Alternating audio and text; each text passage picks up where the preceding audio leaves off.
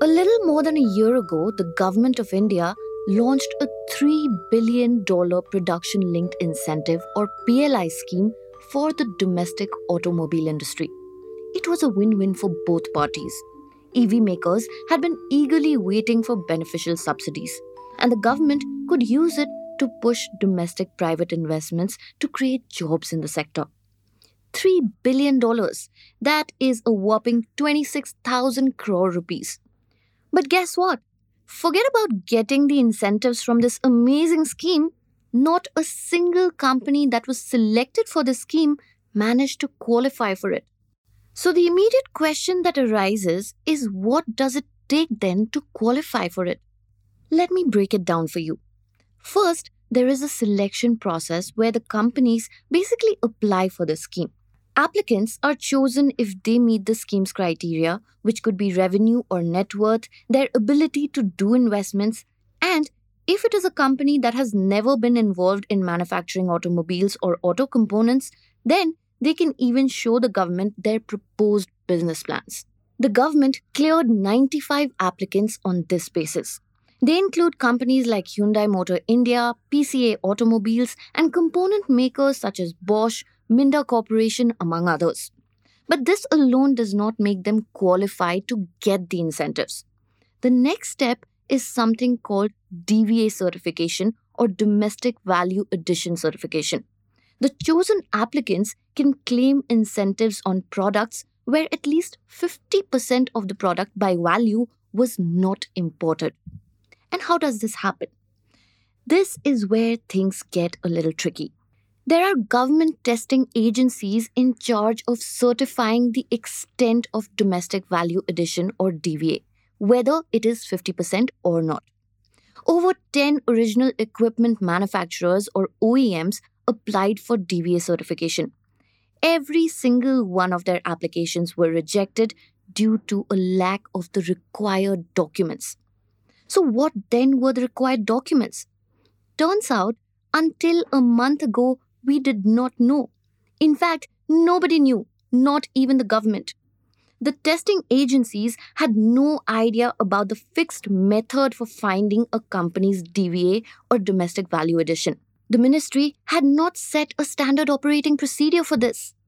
This was more than a year after the scheme was launched. It was only last month that the government finally released an SOP. Still, there are many questions that remain unanswered.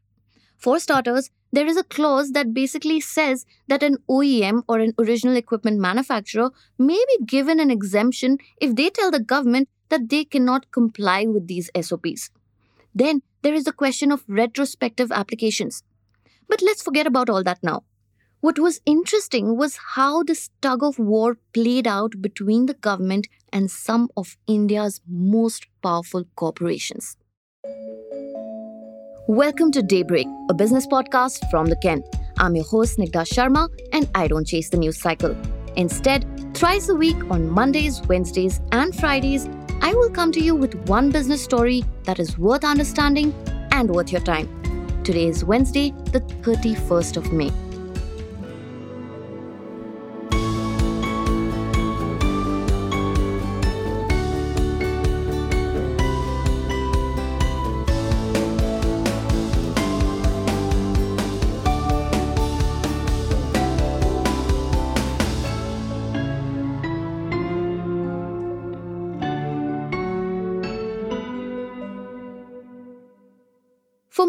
This year so far, the Ministry of Heavy Industries or MHI has been busy with back to back meetings.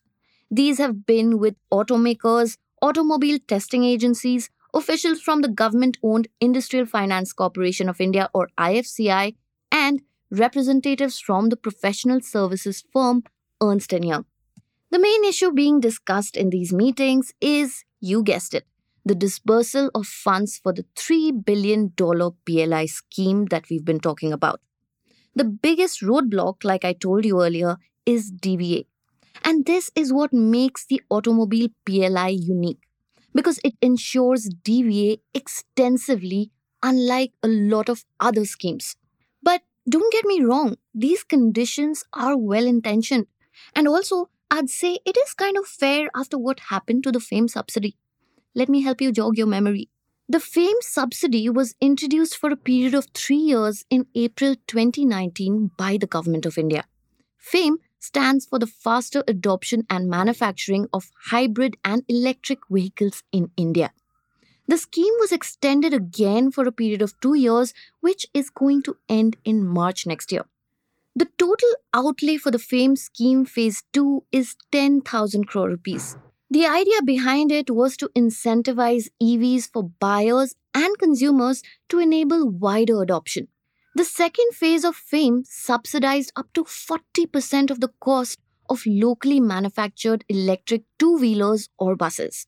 But the program ran into trouble after allegations that certain beneficiaries were wrongfully claiming these incentives. In April last year, emails from a whistleblower alleged that leading electric two wheeler companies like Hero Electric and Okinawa were allegedly importing components and passing them off as local. The scheme is now under the government scanner, and subsidies to players like Hero Electric and Okinawa, as expected, were suspended. So, is this then a case of the government being extra cautious? A once bitten, twice shy kind of a thing? Mm, not really. Stay tuned to find out.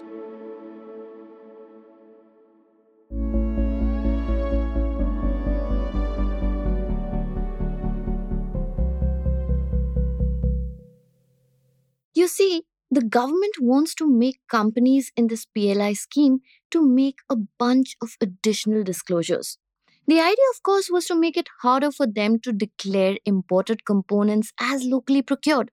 Now, over the many consultation meetings to draft the SOP for the DVA certification, the ministry proposed mandates that would require participants to give the government information about their tier 2 and tier 3 suppliers, entire supply chain details, margin structure, and change invoicing patterns. Many of these demands, of course, did not sit well with these companies.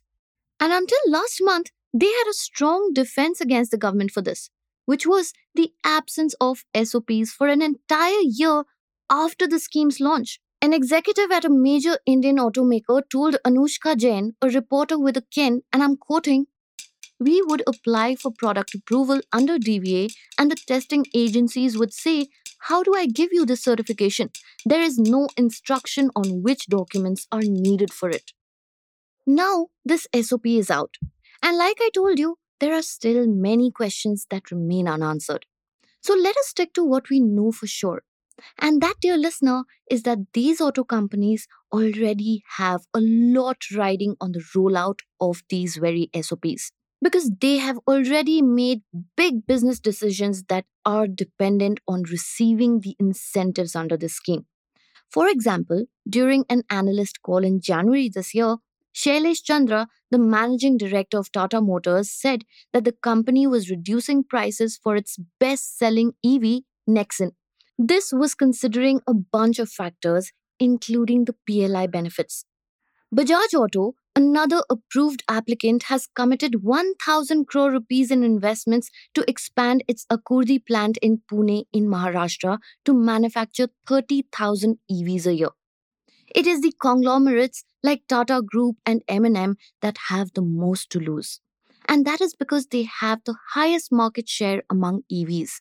Tata Motors has over 80% share in India's four-wheeler EV market and M&M has a 63% share in the electric three-wheeler market. And the greater the sales, the more the incentive. And it is not just the auto majors who have been concerned about not getting these incentives.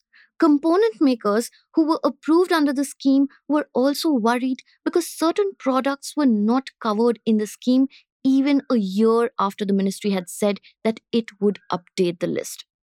So, with the first year of incentives likely lost, companies are now questioning the very merit of these incentives. Also, an executive at a two wheeler OEM pointed to us the larger question how much incentive would be available for the uptake? And will all the companies even be incentivized? And that is because this is a fund limited scheme. So we took this question to Hanif Qureshi, the MHI's joint secretary. He acknowledged that this has been a concern, but he said that due to the limited funding available under the scheme, the OEMs that qualify first will get the incentives. For now, at least the SOP is out. But that is not the end of it. Stay tuned to find out more.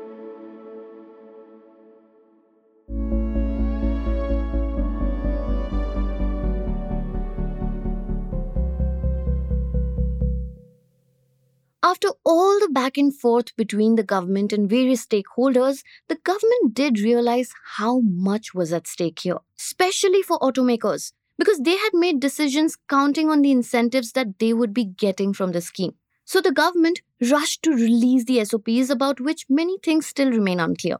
For example, what about retrospective applications? And also, what was the point of all these stringent rules if in the end they have added a clause that to put it simply, says that if companies go to tell the government that they cannot comply with certain rules, the government may or may not exempt them. An executive at a major Indian automobile manufacturer told the Ken that right now the regulatory costs of complying with the SOP does not seem worth it just for a few possible crores in incentives.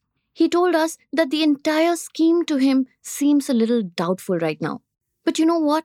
There is a lot riding on the success of this scheme, an entire ecosystem, to be really honest. The PLI is important for India to achieve its goal of 30% electrification of the country's vehicle fleet by 2030.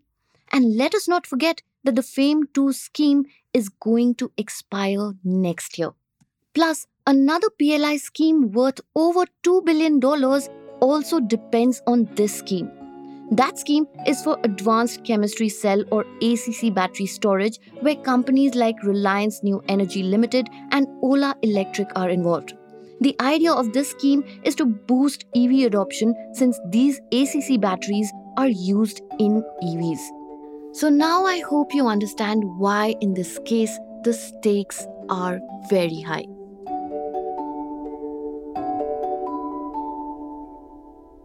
Daybreak is produced from the newsroom of The Ken, India's first subscriber focused business news platform. What you're listening to is just a small sample of our subscriber only offerings. A full subscription unlocks daily long form feature stories, newsletters, subscriber only apps, and podcast extras. Head to theken.com and click on the red subscribe button on the top of the website. I am Snigdha Sharma, your host, and today's episode was edited by my colleague Rajiv CN.